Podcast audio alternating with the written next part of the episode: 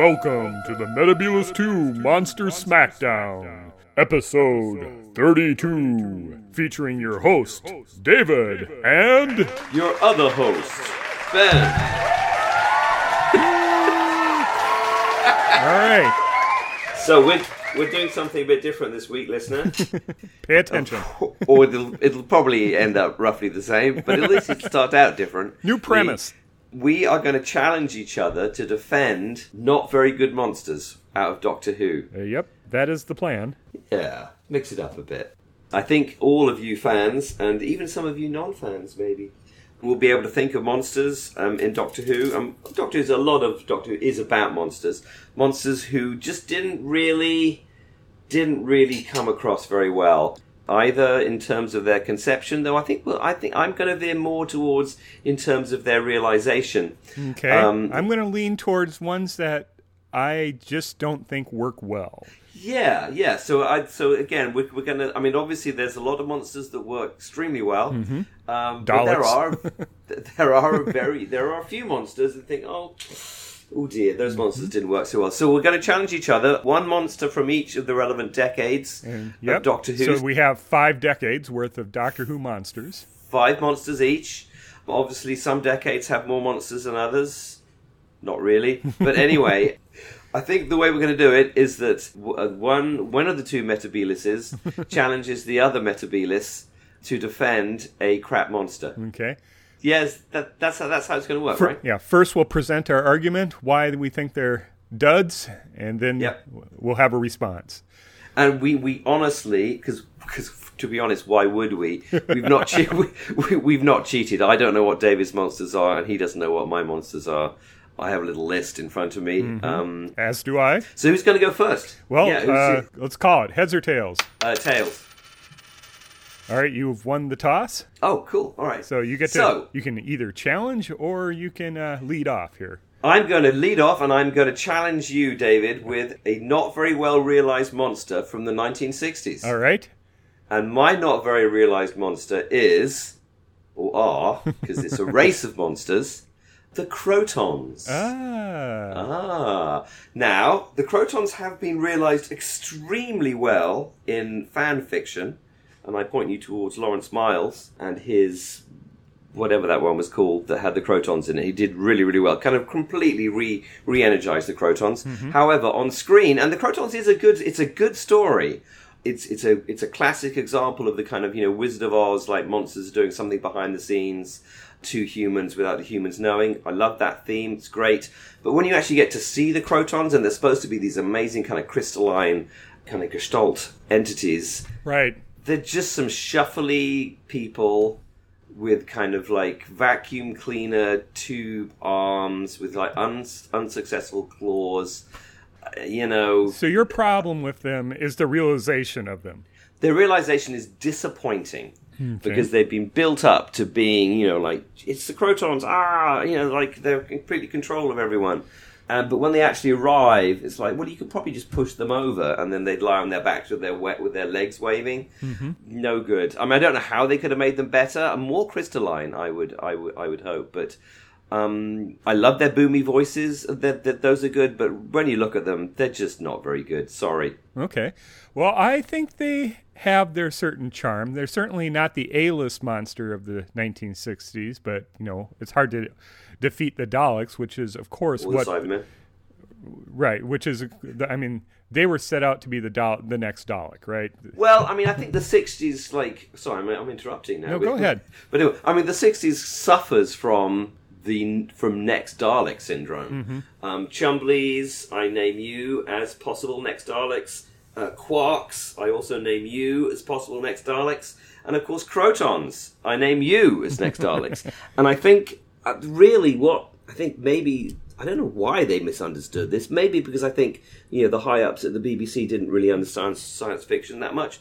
What makes the Daleks awesome is the writing of the Daleks, not what the Daleks look like. um, Hmm. no, and you're I- not. Yeah, I totally disagree. I, if, Oh, really? Without without Raymond Cusick's design of the Daleks, the Daleks, no matter how well Terry Nation would have written them, would not have caught fire. Okay, well, I, I, okay, I will, I will, I will rephrase that. Um, it's a combination it's a combination of what they look like and how they're written that makes them good. You can't just like okay, they've got to be like metally and shuffly, and you can't see their faces, Mm-hmm. and that will make the kids love them. Well, Not true. Anyway, I think- carry on defending the Krotons. so what the Krotons are trying to do is set up kind of a new They're trying to steal everyone's minds. well, is what they're trying to do. Well, they're trying to get the the high minds or the intelligent Gonds to help pilot their craft, I believe, if memory serves.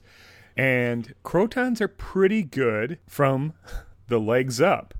And the legs were not seen on screen. So you're effectively having to envision these structures or these uh, creatures, these crystalline creatures, um, rising up from like a, a vat of acids or type of uh, mineral fluids. And where I think they get it right is they're very angular. They have that crystal line or that kind of a, a squash diamond shaped head. Yeah. And where they could have been better is maybe they should have been made out of perspex glass or Yes. perspex plastic and more, like you say, crystalline structure. But the the idea that uh, I think it was a Bob Holmes story that Bob It Holmes Bob Holmes story. Yep. had, I think is a really clever idea and it's a good setup. Where I think it's let down is a little lack of imagination or maybe a lack of budget where they're too metallic looking. They have too much uh, you know rubber and a tinfoil look rather than the crystalline It's look. their bendy arms that gets me. Sorry, yeah, the bendy arms are just not. They're just not effective. They're not effective. now, do you know if they had adult actors in there, or did they hire kids to? Um, I th- I, there must be a du- well, no, they wouldn't have hired kids. I think it's not like the Quarks. Mm-hmm. Uh, who designed them? Because they did a. I don't think they did a very good job. Well, we can check on that if you'd like. Who is quickest at typing in into Google? Raymond London. Wait till you hear the other stories that he did. Ready? Okay. War Machines, another clunker, Oh God, the War Machines. And the- they're worse. and The Mind of Evil with that dragon. Oh my god. Okay, I I think this is good. We've actually found like one of the bad designers who worked on Doctor Who. War Machines are shit. The Krotons are no good. I've already said that. And the Mind of Evil, which is a great story, is seriously let down by all of the production design. well, Um, the, the, Mm-hmm. Keller Machine, the Dragon. Ugh. the dragon yeah. is particularly bad, and everyone had imagined this dragon to be much. it's a pink dragon. much scarier when it was in black and white, and maybe maybe he kind of got off the hook with uh, some of these things. But the War Machines and the Krotons definitely are clunkers. literally Puff the Magic Dragon. Okay, well that's good. We've we've ex- excavated a fantastic piece of trivia here through the Socratic dialogue we've engaged in about the Krotons. I think it's your turn to challenge me. Yeah, I'm going to go a little controversial here, probably on the B list tier, Okay. and I'm going to choose the Ice Warriors, especially in their debut story, The Ice Warriors. I think this is a terrible realization of a monster. We have kind of rubbery uh, tortoiseshell reptiles from Mars. I think it's a very nonsensical. They have hair. They're slow and lumbering. I think it's a waste of Martians. They have Lego minifig hands. Waste of Martians. They gesture like they're signaling touchdown in American football.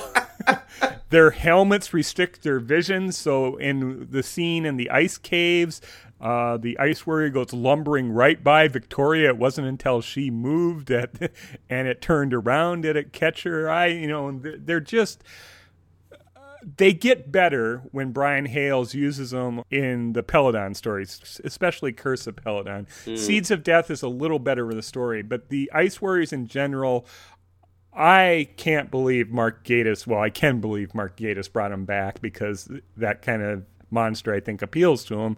But really, the Ice Warriors do nothing for me. I think we could have come up in the Doctor Who universe something better, something more interesting for life on Mars rather than the Ice Warriors. And the Ice Warriors really don't have even their own name in the show other Right. than the Ice Warriors. So They're slow, lumbering, nonsensical, furry turtles with the slow, the slow, whispery voice. Well, I mean, you are correct because, of course, in their second outing, they they come up with a completely different design for the Ice Lord, i.e., the more kind of articulate and able to move properly. Ice Warrior. Um, I'm a bit disturbed by this, though I'll have to. I've actually, I almost wrote down. I've certainly written it down mentally that they're a waste of Mars, uh, which I think is a genius comment. The Doctor Who has been saddled by the fact that the only scary thing that comes out of Mars are the Ice Warriors, and they're not that scary. Also, Well, we were- did have the waters of Mars. Waters of Mars, that's true. Pyramids of Mars as well. Uh, and I think uh, all of those must be bound together in some kind of fan fiction somewhere. Um, but having, you know, the reptilian race of ice warriors who don't even have their own name um, live on our nearest planet is, has, ha- I think it's been problematic over time. Yeah, I would like to see an alternative. if I if I was showrunner in the in the Steven Moffat vein, I would have retconned them. Oh no, we were actually wrong. They don't actually come from Mars. Yeah. Mars was one of their colonies or something like that. Because I just don't like the Ice Warriors, and I really wish that Gatiss hadn't brought them back in the new series. Yeah, well, I've just looked up the designer of the of the Ice Warriors. That's Martin Baugh. Okay. um, who provided costumes for every Doctor Who story, from the Abominable Snowman to the Mind Robber. It says here, All right. and he's also his apparently his most notable impact on was on the development of the Cybermen because he was the one who came up with the teardrop eye design. All right. I, uh, you know, hmm, hmm, I. well, I love the costumes in the Ice Warriors. The Hmm. clothes that the, the the scientists wear and the uh, ice ba- is it the ice space Britannica space the Britannica Yeah, space people wear these awesome kind of you know 60s psychedelic costumes which are brilliant and that it's a night and the ice warriors it's a nice contrast I, and you know Mm-hmm. and they are you know they obviously are they are reptilian you get this idea of a carapace like a turtle uh, which I guess you, of course, you know, Mark Gatiss uses in the new series to where actually they're really kind of thin and agile. They just Right. happen to have this armor on them. I think they were originally supposed to be kind of based on Vikings a little bit. Um, Perhaps. perhaps um, they're not actually very convincingly based on Vikings. Hmm. I mean, I, I think it's a bit of a low blow, David, to to, to, acu- to to accuse them of not being able to see very well. I think every Doctor Who monster, when the plot demands it, is unable to see a companion. It's not just Victoria and the Ice Warriors; it's pretty much every companion trying to hide from a monster, or from anybody, actually. but yeah, I, it's. I, I mean, I think you know. Obviously, if you read the background to the Ice Warriors, you will discover that the, the costumes were very, very difficult. Yep. The actors found them very, very warm. Uh, what's his name from the Carry On movies? Who played the chief? Bernard Bresslaw? Ice Warrior. Bernard Bresslaw found it very restrictive. I think Sonny Right. Caldinez has been on record as saying he didn't like them either. Right. They are better when they're just standing around, which is basically what they do on Peladon, and it's pretty much what they do, apart from lumbering a bit over Hampstead Heath, wherever they are, um, on um, the Seeds of Death. Right. The Ice Lords are a lot more effective. I like their voices. I sort of agree with you on that one. Okay. Okay, well, all right. I will now challenge you back again, All right. and we're going to really race forward in time here Okay. uh, in a very Doctor Who appropriate fashion. And we're going to go to um. So my least favourite, or one one of my cha- my challenge to you from the Okay. 1970s is to defend the Marshmen Oh, really? full circle. Well, I think I'm going to challenge you on a technicality. Oh God, they're not from 1980, are they? They are. But go ahead. Well, no. Let's have a look. Full circle is. It's 1980. 1980 is the end of the 70s, isn't it? yeah. The 70s start in 1971 and they end in 1980. Okay. Yeah, technically, technically, technically. Well, okay. Since you've chosen them, I the have chosen them. I have chosen them. So the Marshmen, th- okay, A, they lumber about and they hold their hands out as if they're going to grab you. That for, to start with. Uh, they're bald.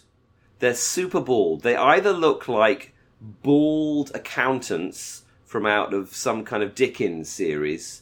They should be like Bob Cratchit's office, kind of like you know, you know Scrooge's office, like leaning over ledgers with their shiny bald heads. Or unfortunately, they also look like ambulatory penises as well, a little bit to my mind. um, okay. Um, they've shamelessly ripped off the creature from the Black Lagoon because, of course, they emerge from what appears to be some kind of black lagoon, um, and they just wander around groaning. They got these bald, shiny accountant heads. Uh, there's those crap spiders that are somehow involved with them as well. Doctor Who does excellent spiders. If you go back to earlier in the 1970s, uh, Planet of the Spiders, um, the spiders here in Full Circle are rubbish spiders. So I think it's the Marshmen and their rubbish spiders are, are, are my are my monsters I don't like from the se- very very end of the 1970s. Okay. Okay. Well, I think for a ripoff of the creature from the Black Lagoon, they're a pretty effective ripoff. Where I think if I would criticize them more on the writing of, because the colonists in the Starliner are supposed to have been evolved from the Marshmen. They are. I believe so. And I think that's where they fall apart. But as a lumbering, rubber suited monster of the early 80s, I think they're fairly effective. If you look at their design, they look sort of organic. They look as if they belong underwater, that they are kind of marshy.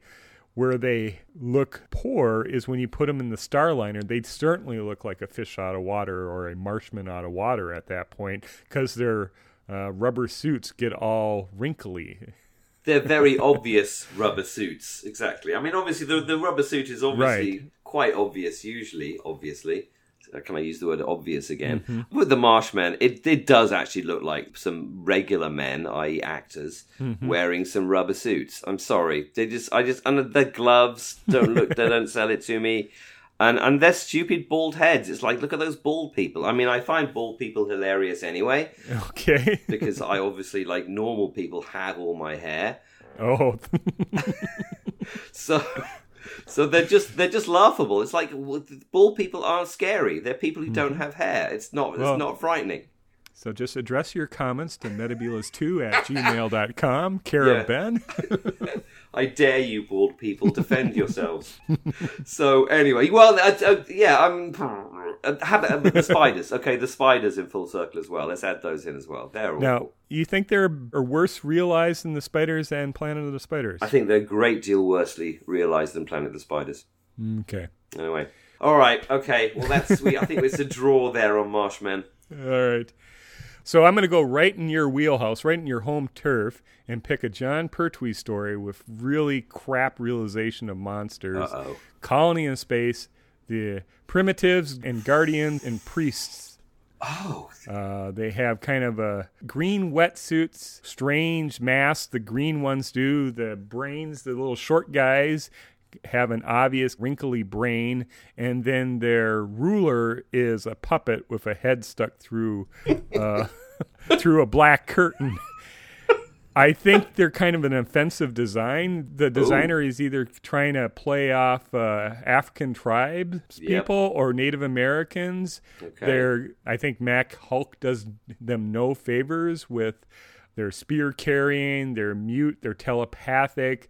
They're there solely to be a MacGuffin for the why the master is the adjudicator going after the doomsday weapon.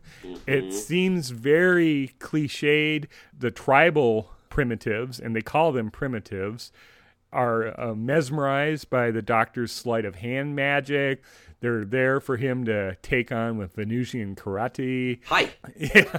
you have the cliche of the helpful trained primitive working with the guy keeping the uh, power plant going. It's just offensively uh, realized. Okay, well, offensively realised, probably guilty as charged. Okay. I mean, I know you know one of the one of the kind of story uh, models that um, Colony in Space is working off is the Western with the with the peaceful colonists, and then kind of the black black hatted gunslingers coming in trying to take their stuff. and of course the the Xurians themselves are the Native Americans stand-ins. So yeah, that's if you want to read it in that way, it is pretty offensive because they exhibit all of the traits of um, Native American people as depicted probably in the 1920s in movies. So yeah, I'd agree with the uh, you know if you want to view it as a western, then they are the worst kind of western movie. Well, it's even like African All colonialism that as well, yeah, in yeah, some that's ways. true. However, I I did not see this story, of course, until it was released on DVD. I certainly didn't see it in 1972, and it was one of my very favourite of the Target book adaptations.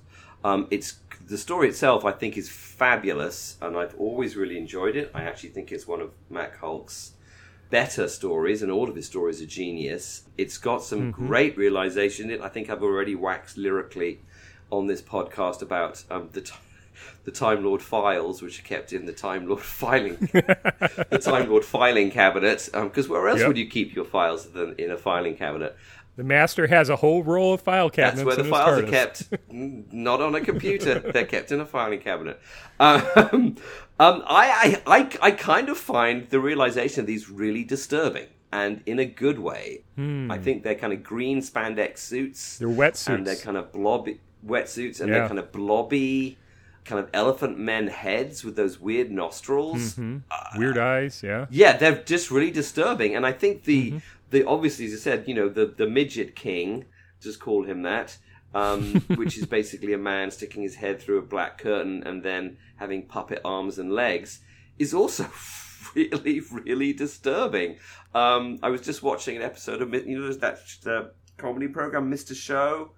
It was on HBO um, with Bob Odenkirk and David Cross, and they did one of their sketches had someone that was in a hospital bed that was just like David Cross's head and then kind of puppet arms and legs. Really, it's really disturbing, and it adds to the sense of strangeness and otherness and just weirdness about this episode as a whole. So um, I think they're pretty. They look alien to me. Well, perhaps the novelization is better realized than the story. But in the story, we have the doctor saying things like um, their science has deteriorated into a rather primitive religion or a lunatic religion worshiping machines instead of gods. For this super civilization that developed this doomsday weapon, there isn't a lot of invested in making these quote primitives very sophisticated at all. We have this the excuses that they've been genetically engineered into this priest class Yeah. that are the the short guys and I think that the suggestion that they had this high culture is done a little better with uh, Terry Nation and Death to the Daleks. Daleks. even yeah. even then, this is an idea that's kicked around a little bit in the early 70s, and I don't see it working. Yeah, I mean it's a total Erich von Däniken, you know, you know, Chariots of the Gods kind of rip off, which was obviously you know completely. It's, you know, that was the thing that was going on in the seventies. Yes. and I think yeah, no, I mean I think uh, the Exxilons do it better. Um, there's a there's a bumper A little bit. there's a bumper sticker for you. Exxilons do it better. Uh, but I, I, I Put it this way they do it less offensively. less offensively. Um, but I mean, if we're going to stick purely on the costume design, though, um, it's it's it's it's Aitchison, isn't it? Who's who's designing these? The designer is Tim Gleeson. Oh, Tim Gleeson, really? Costumes by Michael Burdle. So I'm guessing the Oh. costumes for the primitives were Michael Burdle. Interesting. Birdle. Michael Sorry, Birdle. Birdle. Michael, my Michael Birdle. Yeah, and the mining machine isn't very good either. I'll, I'll, I'll give you that. I mean, I think the costume design in general is pretty good for this show. Um, I do like the IMC costumes. I think I've said before they're kind of you know pervy and, and interesting in that way. But yeah, okay, I'm going to hand it to you. This one, it's it's it's not a high point, not a high point. All right. All right, On to the 80s. on to the actual 80s this time. Um, I'm going to just slam dunk a really obvious one to you, and and you're not going to be able to really defend this. And I'm going to go with the Magma Beast. The Magma Beast. The Magma Beast Oh, in uh out of Caves the Caves of Androzani. Androzani. Yeah, well, it's it's the Magma Beast. Doesn't really have a name. It's a beast, and I guess it lives underground where magma is, so it's called a Magma Beast. It's it's it's one for the dads if dads liked monsters. Rubbery mouth. Well, the Shrivenzale is a little more better realized. Oh, even. Shrivenzale is fantastic. I mean, okay, so there's a succession of kind of you know one for the dads if dads like monsters. Um, Mm-hmm. Monsters in the 80s. You get the Shrivenzale, um, you have the Taran Wood Beast, um, and of course now Those we- are the seventies. Oh yeah, okay, all right, you're right. That, that is the seventies. Anyway, you do get these kind of you know monsters that kind of leap out like we're monsters, and then they just go away again. So, just out of curiosity, why would you choose the magma beast rather than say the Myrka if you were looking for kind of the rubbery, poorly realized pantomime monster? Because the Myrka, I think, has transcended itself. because it is, it's so awful that it's kind of transcendently, you know, it's a pantomime. You know, it's it's a pantomime horse, and it's so ineffective. Um, I mean, the whole. I mean, all, all of the costume design and monster design actually in Warriors from the Deep is bad. You know, the, the Sea Devils decide to dress up like samurais. The Silurians have those really silly little mouths that are even more silly than their original mouths. However, the Myrka is just, it's, it's so awful that I said it just transcends awfulness and becomes genius. The Magma Beast is just such a kind of like, what? Where's that? And then it's gone again. It's only there because everyone thinks that well, you know, the producers, the producer wasn't really paying attention as usual, believed that every Doctor Who show has to have a monster in it. So even though the caves Sort are of like what we have today. exactly the uh, yeah because you know the caves of Androzani, which is a grim festival of action movie grimness and cliches, is suddenly kind of and then we got to have a, a, a man dressed up as a as a monster run in and then run out again. So, in defense of the Magma Beast, Okay, all right, defend the magma beast if you will. All right. The director, Graham Harper, did an excellent job for what he had to work with. And so we have this man in the big rubber uh, suit being the magma beast, but he doesn't have it overlit. It's always in darkness, it's always in shadows. We don't get a full view of it. And so it's more of a suggestion of a monster rather than a full blown Fisher King type monster that we've had in Under the Lake. Oh, right. But why is there a monster there at all? I mean, I think that's one of my other question. Well, the reason why there's a monster is to provide an obstacle for the doctor to get the uh, Queen Bat. the. Queen Bat antidote. Um, Caves of Androzani has other flaws with it, but this is this is probably the easiest thing to pick on it. Now, one of our favorite artists, Daryl Joyce, did a really great redesign of the Magma Beast, and you can see that on his website. And it's more of a large uh, dinosaur-looking type beast rather than a bipedal man in a dragon suit. So it has captured the imagination of artists. It's inspired people to do to do better. Okay. And it is it is the weak point in A, a, um, a strong one of, story. one of the fan in one of the fans' highest rated stories of all time. Uh, but I'm also picking up slightly here, David. It's not one of your highest rated stories of all time. Uh, absolutely, it is not. ah, excellent. Well, maybe we should we should sh- shelve that thought for another time. Hey, this is a good idea for another podcast. We should we should like stories that fans think are good that actually aren't good. Well, I'm gonna lay on you here my Okay. 1980s pick, and it's. I think the 1980s has a lot to choose from, so Certainly I went does. for probably the most unmemorable monsters in all of 1980s: the Plasmatons and the Xeraphin. Yeah, I actually can't even remember what they look like. Um, they're a they were a bit like Gell Guards, weren't they? Yeah, well, here's my notes from. the Plasmatons are from, uh, both are from the story Time Flight, which They is uh, Peter Grimwade authored, Eric Saward uh, script edited story. Low point. The doctor describes them as protein agglomerations, random particles assembled from the atmosphere. So, okay, whatever that means. I have them as a low budget cross between the Gell Guards and Ogri with legs that blow bubbles. Yeah, yeah, I'm. Yeah, I, they're they're they're very hard to defend. I mean, I think in their defense, and I mean, I think I can remember at the time, even though I was probably too old to really believe it was going to happen. I remember having a slight frisson of excitement when I saw them because I did think that they may be related to the Gell Guards, in which case Mm-hmm. this story may have heralded the return of Omega. Sadly, that wasn't going to be the case. Omega would come back in even crapper form um, later on. Um, Mm-hmm. Yep. uh, Next season, um, for some reason, living in Amsterdam, as one does. as one does, just like Time Flight for some reason has Concorde in it. So the other monster in Time Flight is rather unmemorable too, and it's even lower budget. They're in silver, shiny, shimmery bodysuits with a mask with black lines kind of painted on them. And those are the Xeraphin, and we see two of them, and they're low tech crap monsters worthy of Star Trek. Yeah, it, you're, good to re- you're, you're smart to reference Star Trek. I mean, I think apart from the Concorde piece, which is a another piece of disaster altogether, Time Flight has a very strong Star Trek vibe to me, um, and it's that is definitely revealed in the quality of its monsters, which is extremely low, and um, they're really undefensible. In fact, you know, uh, without having quickly to Google them, I'm not even sure what either of those two things look like.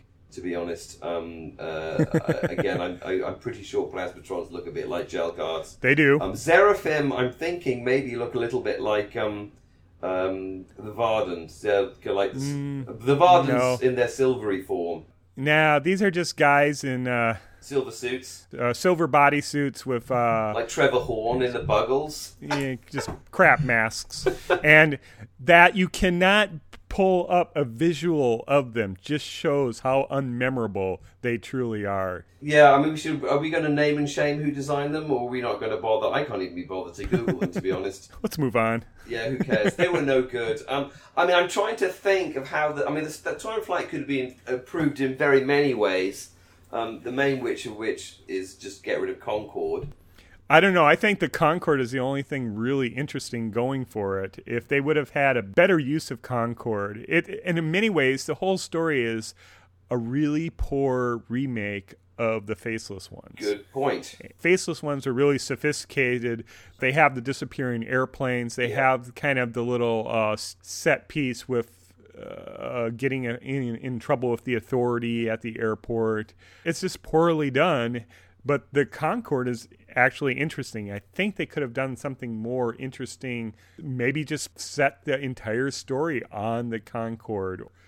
I mean, you could have had the Concorde be hijacked and taken to outer space. That would have made some very interesting visuals. But putting it back into the Jurassic. Cretaceous Cretaceous, age or it was, Jurassic yeah. age or Pleistocene or whenever it was, and trying to land on this rocky ground and then taking off, and then Yeah. the point is Point is, the monsters are no good either. the monsters are no good in this story Yeah, well. yeah, and I think I, I, I mean, there's too much going on. You know, I mean, the, obviously the spoiler alert: the master's in it.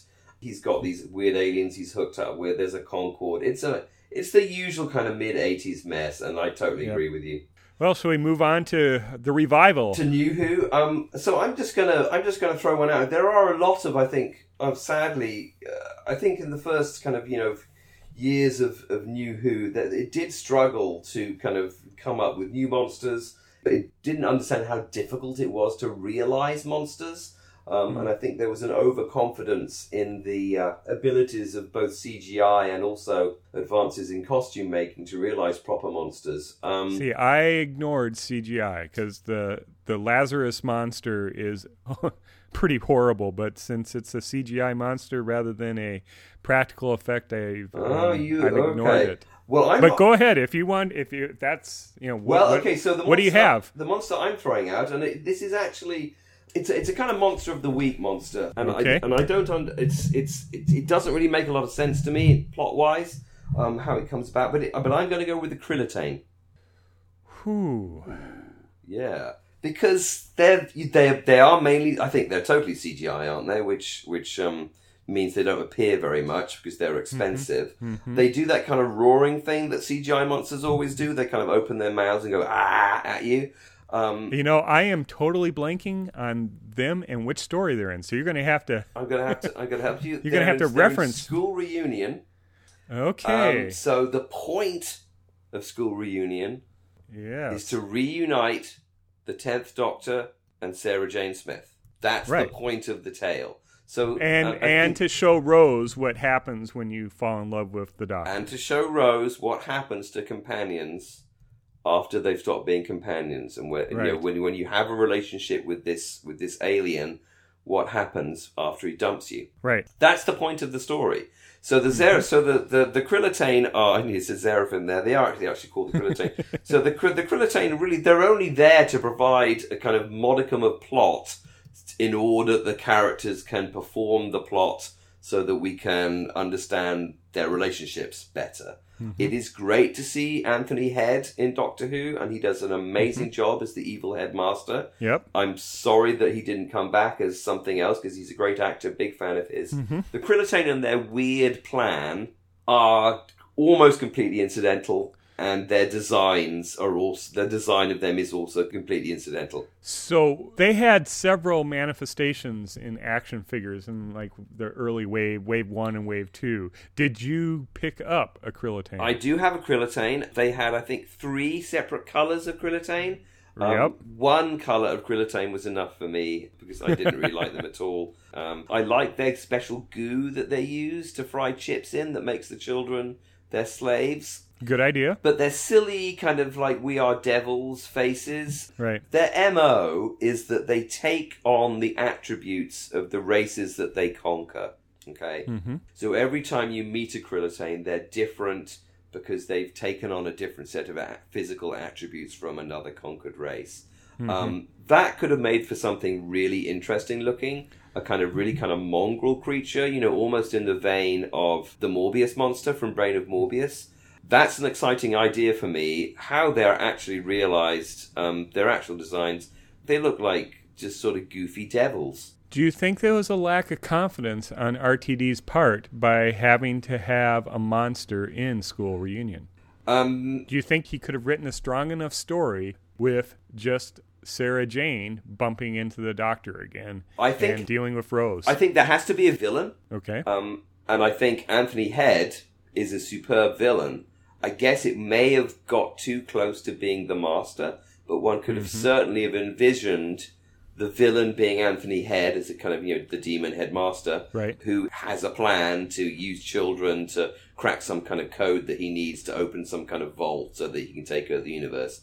Welcome back, Azal. exactly. I mean, I think Mm-hmm. you're completely right here. The monsters are in this because everyone thinks kids like monsters, and you know, dads and They kids. probably do. We do like monsters, but we don't like to be pandered to. And I really do Mm-hmm. feel that these are kind of pandered monsters. I think they are completely CGI. I think they learned from the disaster that was, um, uh, uh, uh, you know, the Raxacoricofallapatorius people. Um, Hmm. I've forgotten their names now. What? well, the, the family of the Slitheen. The Slitheen, that's it. I can remember the planet, which is Raxacoricofallapatorius, but I cannot remember their actual names. So, I mean, the Krillitanes, they just, it just feels like a gesture. They're like, okay, we've got to have some monsters. Quickly, someone, like, knock up some things that look like kind of goofy devils, and that'll do. So, anyway, Krillitane. Hmm, interesting. Like for me, I they they obviously didn't register On your- a deep deep imprint, and I think that's a lot to say of the monsters of the early RTD eras. Now the Slitheen definitely made an impact on me, and I I can defend the Slitheen. I think they have their purpose, but the like you say, the monster of the week, the Krillitanes. Totally unmemorable for me. I- I remember Anthony Head. I remember K9. I remember Sarah Jane. I remember Rose being jealous. Or Yeah, yeah, yeah. But I did not remember the monsters at all. And I think, you know, if you'd been slightly, if you'd been more confident of your product, and I'm not blaming, I, RTD can do very little wrong in my book. Um, I think you could have written something that would have just eased out those monsters and just amplified up Anthony Head. He could have had some minions. They could have been, uh, they could have been Ogrons or something, you know. well, that probably went to work. bring about the Ogrons. Um, anyway, so uh, David, what's your uh, first decade of the 21st century monster? Well, I'm going to go a little bit controversial again, Uh-oh. and I'm going to go with the Toclafane.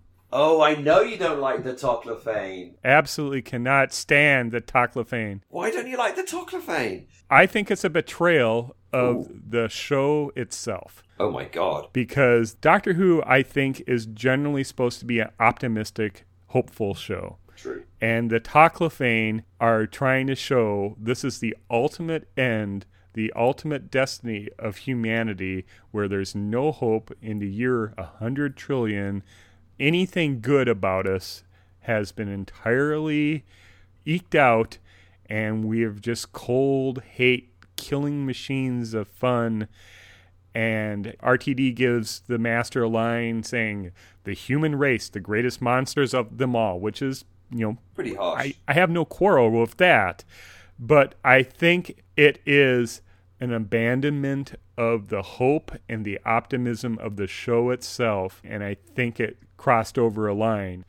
I think Doctor Who works best when it's optimistic. And I know the Doctor towards the end when he is having, you know, the Tinkerbell revival where everyone is clapping their hands and believing in the Doctor.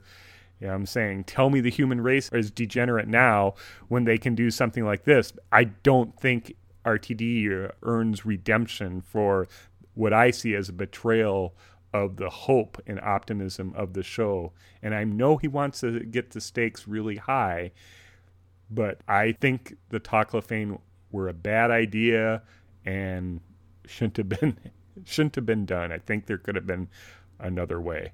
There should there should have been another way. Um, I well, I find it very hard to argue against that level of passion, David. Uh, um, I mean, I would I, I would say um, that um, if there is a flaw with um, RTD, and obviously you know he does have his flaws. He does have a problem with stakes, and uh, you know there is this the a, a kind of ridiculous raising, and I think raising of stakes is actually it's a cliche phrase, but it's actually a very good phrase for um, because it has a level of ridiculous ridiculousness to it. In using that phrase, that kind of really kind of talks about how ridiculous some of RTD's plots are in terms of stakes raising. He always wants to kind of just go one one step beyond, and I think that's just the way that he writes. I do enjoy the realization of the Toclafane. They are kind of gross and scary. They're kind of evil, chittery little little balls from the future. Um, Weaponized proboscis. exactly. Um, I think Doctor Who has never really addressed. It's it's addressed the the beginning of time um, uh, on a relatively regular basis, yep. but I don't think the show has ever really committed itself to the end of time in a proper way. and I think um, I think we're stuck here with Monster of the Week. The central conflict in this two-parter that, that ends that season is between the Doctor and the Master Exactly. the stake that is raised is the master wins, which is you know a good high stake to have. Um, I think there's a I think I think the Toclafane as being you know this kind of ultimate corrupted fate of mankind is just a stake too far. Um, and mentally, in my kind of you know mental picture of the series. I've kind of placed the Toclafane in some kind of alternative version of the human race, some kind of future thing that doesn't didn't actually really happen. Um, I think I think I read interviews. Well, but, which which is which is wrong, I know, but I mean that's No, I, I was just saying. I think Doctor Who is a multiverse, and it is a very plausible option for the fate of humanity. But there are, since we are in a multiverse, and there's ultimately parallel paths and whatnot, and there is not one straight continuity from point A to yep, point which B. is what's so great about the show. Yep.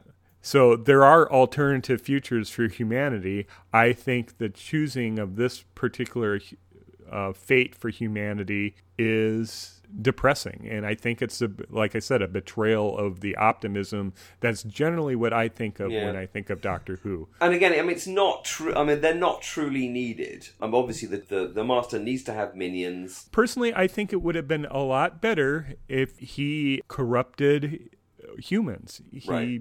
he he bought them out like Yeah. the, the Stanford prison experiment. Oh yeah, yeah, could have been done. humans have been horrible to each other. We can just reference back to the last century with Pol Pot or Stalin or Hitler. Or who? Any number of horrible people. And p- I think it would have been a lot more effective if it was everyday humans doing the master's will to build these rockets, to build this giant global fascist society, rather than these eh, boogeyman, which is the Gallifreyan word for boogeyman, Toclafane, these cyborgs these children, cannibalistic children of the future. It just doesn't work. And I think it would have been a lot stronger story without the Toclafane and without doing Dobby Doctor. I think there's some things there that work really well for RTD, but I I sometimes get the idea that he latches on to the first idea and the first idea may not be his best idea but he's always under so much pressure or um, time constraints or procrastination self-imposed procrastination. Yeah yeah right that sometimes he just has to go go with it and that's why i think like the first series series one is a lot stronger than the second series because he had decades to think about what he's going to do and that's why series one has so many strong stories but um, we kind of get the sophomore right. jinx yeah. with series no, two no, I'd, I'd agree with that i mean i think um, well, but this is from series three, so yeah.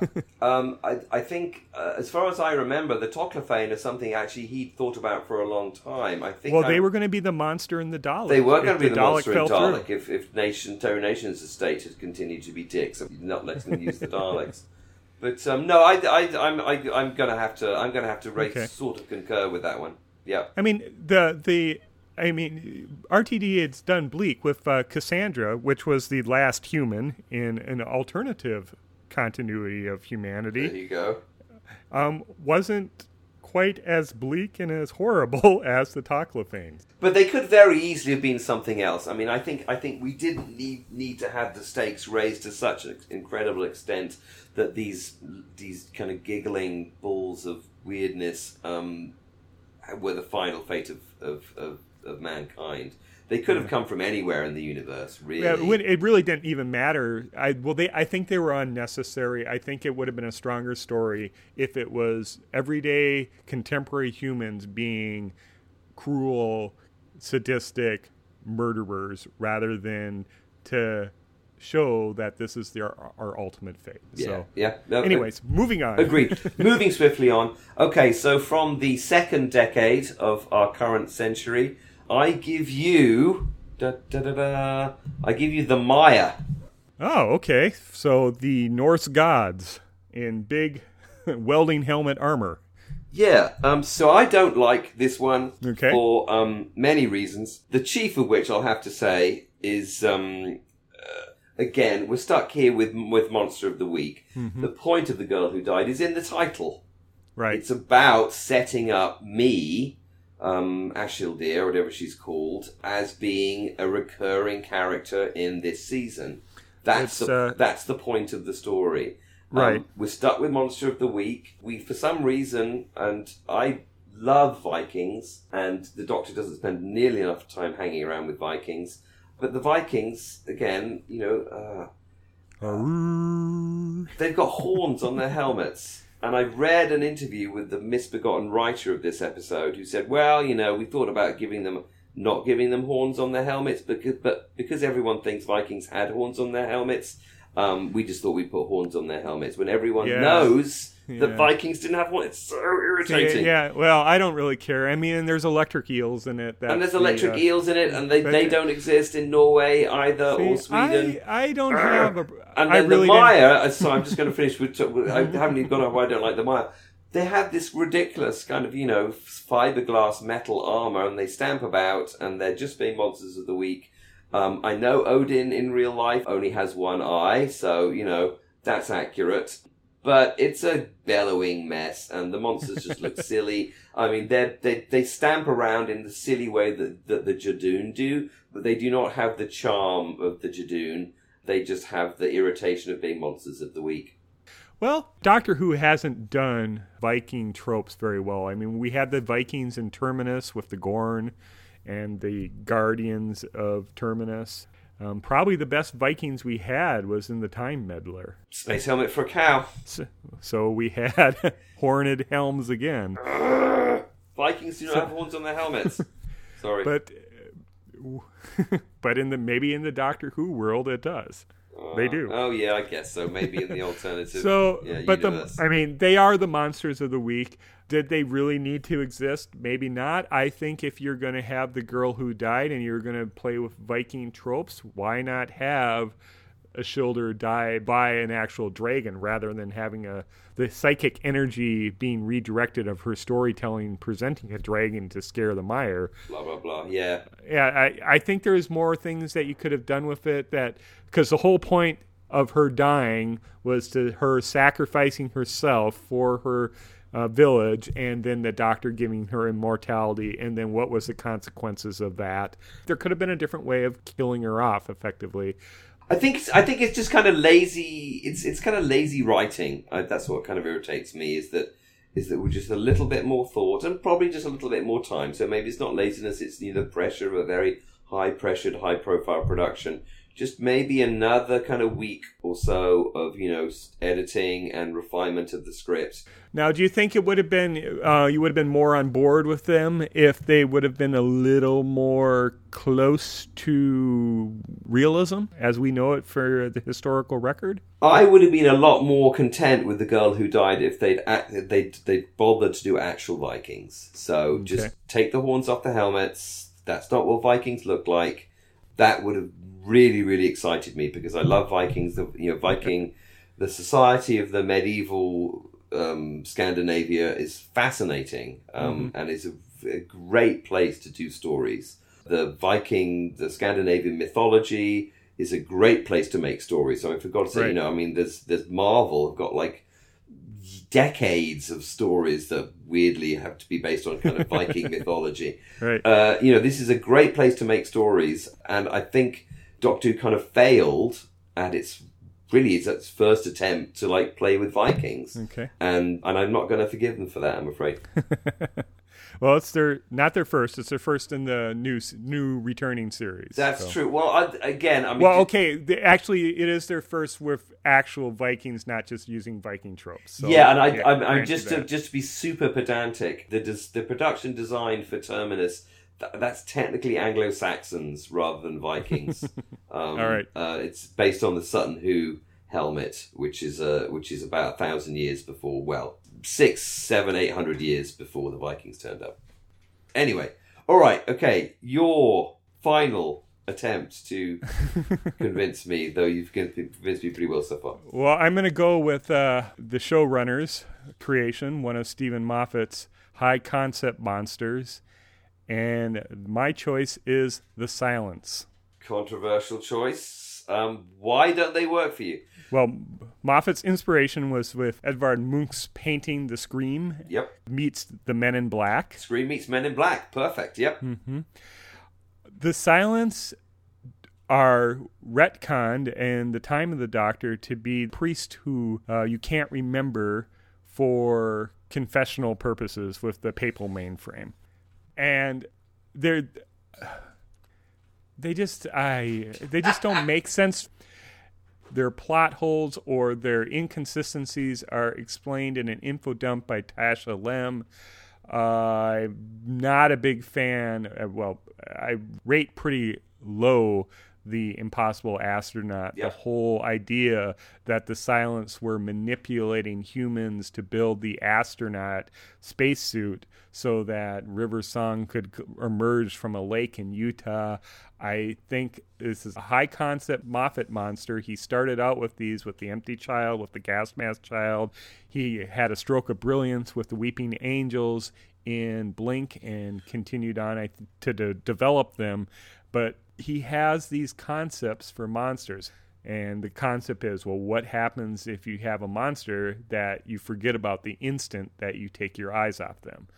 And they shoot lightning bolts from their fingertips. Yep. And and I think it's Moffat tries to get away with the same similar kind of concept again with the Whispermen, yep. with the Great Intelligence. I think those were underutilized monster. I think they're a lot more interesting than the silence.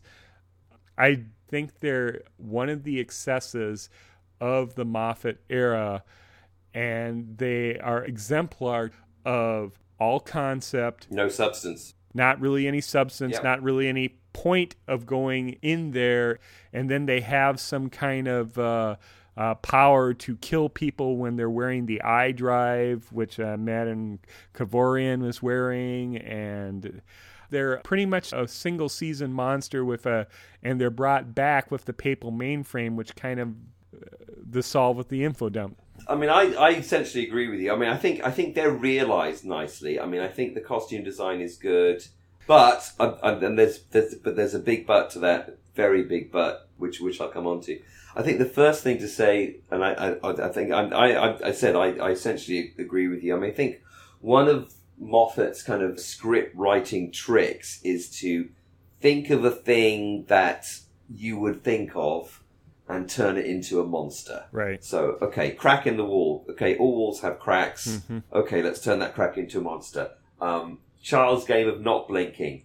Okay, that's cool. Let's turn that into a monster. Mm-hmm. Something that you forget as soon as you see it. You forget what it is. Okay, let's. So there's a there's a kind of an, an obviousness, even down to I think, which is probably the most egregious example from the last series, which is okay. You know that stuff that is like in your eyes in the mornings Mhm. when you wake up. Let's turn that into a monster. Well, that's that's Mark Gatiss though. That's Mark Gatiss, but you know that's Mark and. Well, I think that's Mark trying to follow in the footsteps of Moffat. I mean. I would hope what it is is actually it's Mark trying to satirize Steven. I don't think he dare do that, but I mean, anyway, Could be. That's that's maybe the maybe the way I explain that away. So again, you know, this is a standard way that Moffat, like you know, staring at his blank screen, is like, how am I going to do something here? and Let's- that's let's- why I don't think we really have any good Yeah. Moffat era introduced monsters that are going to last beyond the Moffat era. I'm trying to think of one that isn't one of Steven Moffat's high concept monsters that are going to return. Yeah, and I think I'm I'm going to come on to the, you know the kind of a second point that I have about Moffat. I mean, I think one of the keys to under, one of the many keys to understanding Moffat, because actually it's not that hard to understand, is that he's a fan, and he's not only a fan in in a kind of fanish way, but he's actually a super fan. Um, and he his approach to writing the show is the approach that a super fan has. He's basically his script writing method is retcon. Right. So you just set up all these things Mhm. that, that that are cool, and you don't bother to think about how they're going to fit together. You think, okay, I'll just retcon that at the end. Right. And all fans sit down, they look at Doctor Who, they look at all the contradictory, um, you know, fates of Atlantis, and they have a lovely time creating something complex and unbelievable that retcons all the fates of Atlantis into one simple narrative. And that drives me absolutely bonkers because I think that totally misses the point Exactly, of and- having a multiverse. but as- exactly, and I think this, but this is what Moffat does. He Mhm. sets up all these contradictory things without and th- and just retcons. And, and I'm using retcon as not a. It's a way of writing, right. and it's one of his main ways of writing. And that papal mainframe dump in in Time of the Doctor is it's a retcon of his own writing. He's a man who retcons himself, hmm Right. which is, I'm afraid, just not good enough right. that whole season is is an is an absolute mess. And the idea that you have like a story arc, a story arc is great. Everyone loves a story arc. But if it doesn't make any sense, then there's no point in having it. people who defend Moffat will say, "Well, the, all the clues are there. You should have been able to work it out." you know, it's it's that you're not quick enough, or you're not smart enough, or you aren't paying close enough attention to find all the hints and pieces that Moffat had sewn through his stories, and so then a year later. He has to come back and explain to you, slow Yeah. viewer, a year and a half later. Um, here's Tasha Lem, a, a quote. Uh, the Kovarian chapter broke away. They traveled back along your timeline and tried to prevent you ever reaching Trenzalore. They blew up your time capsule, created the very cracks in the universe through which the Time Lords are now calling. It's it's a big info dump. Yeah, I know. I'm totally agreeing with you. It's sort of like, okay, these are the silence. These are breakaway chapter. You should have picked that up, and uh, they blew up your TARDIS trying to prevent you from um, getting back here, and that caused the crack. There's, and, but there's, see, there's no way you can pick that up. There's, there's that that plot that is described in a couple of sentences is is not present in the earlier stories. The things that make up that retcon are present, but that, that the plot that you've just described is is just it's it's Spanish retcon. It's as if um, someone you know was looking at all these disparate elements in Yes. earlier stories that Yes. make no sense and desperately trying to work out a way to have them make sense. Now, the irony there is, is like this is mm-hmm. the same guy who's writing this. He's trying to make sense of junk that he's already written. You know what he what he should have been doing? He should have been writing sense in the first place. Well, so those are our picks from the. those, those were big monsters. Uh, I hope you enjoyed them as much as we did. if, if you have any interest in what you've just heard, the Doctor Who is fabulous. Um, It- it's it- all it is a- good. It's all yeah, good. it is. It's it's a target-rich environment if you're going to pick holes and things. I chose the bugaboos that I personally find problematic. Probably the hardest one to choose was the 1980s because it's not really one uh, era that I think of for the monsters. No. Well, again, I mean, I think this is a general. You know, this is this is a problem. You know, with with it's the mon- monster of the week is a, I think, is a serious problem that Doctor Who keeps falling itself falling into. And you know, unfortunately, the you know the counterpoint to monster of the week is you know story arc monster of the season, and we've just demolished that one. So you know, I mean, Doctor Who is it sounds like an easy show to write for. It's I, I, I don't think it's, it's as easy Well- as it sounds. Neither you nor I have had any success uh, writing no, for this. So no, I really, I, I mean, I come back to this a lot in my thinking about Who. I, I really would. I don't know why the production office at TV Who. I don't why. I don't know why they don't pay more attention to some of the really, really great tales that Big Finish come up with and how they make those satisfying. Obviously, you know, making a radio show is far easier than making a TV show, but um, well, I'm kind of frustrated by that often. well, Anyway, maybe maybe Nick Briggs will succeed, be the successor for Chibnall. oh my god, Nick, Nick Briggs would explode if someone said that you were now the showrunner of Doctor Who. You, he'd die with joy. Um, so that that's probably never going to happen. All right, you want to close us out? Yeah, okay. Um, I'm not going to do a, a monstery voice. I'm just going to say um, that was episode 32 of the Metebelis 2 podcast, which starred Monster of the Week, me, Ben, and Monster of the Week, Oh, me, David. Mwah. um, so I very much hope everyone who listens to this enjoys it as much as we do making it. But anyway, um, have a great night. Goodbye. Yep. Good night.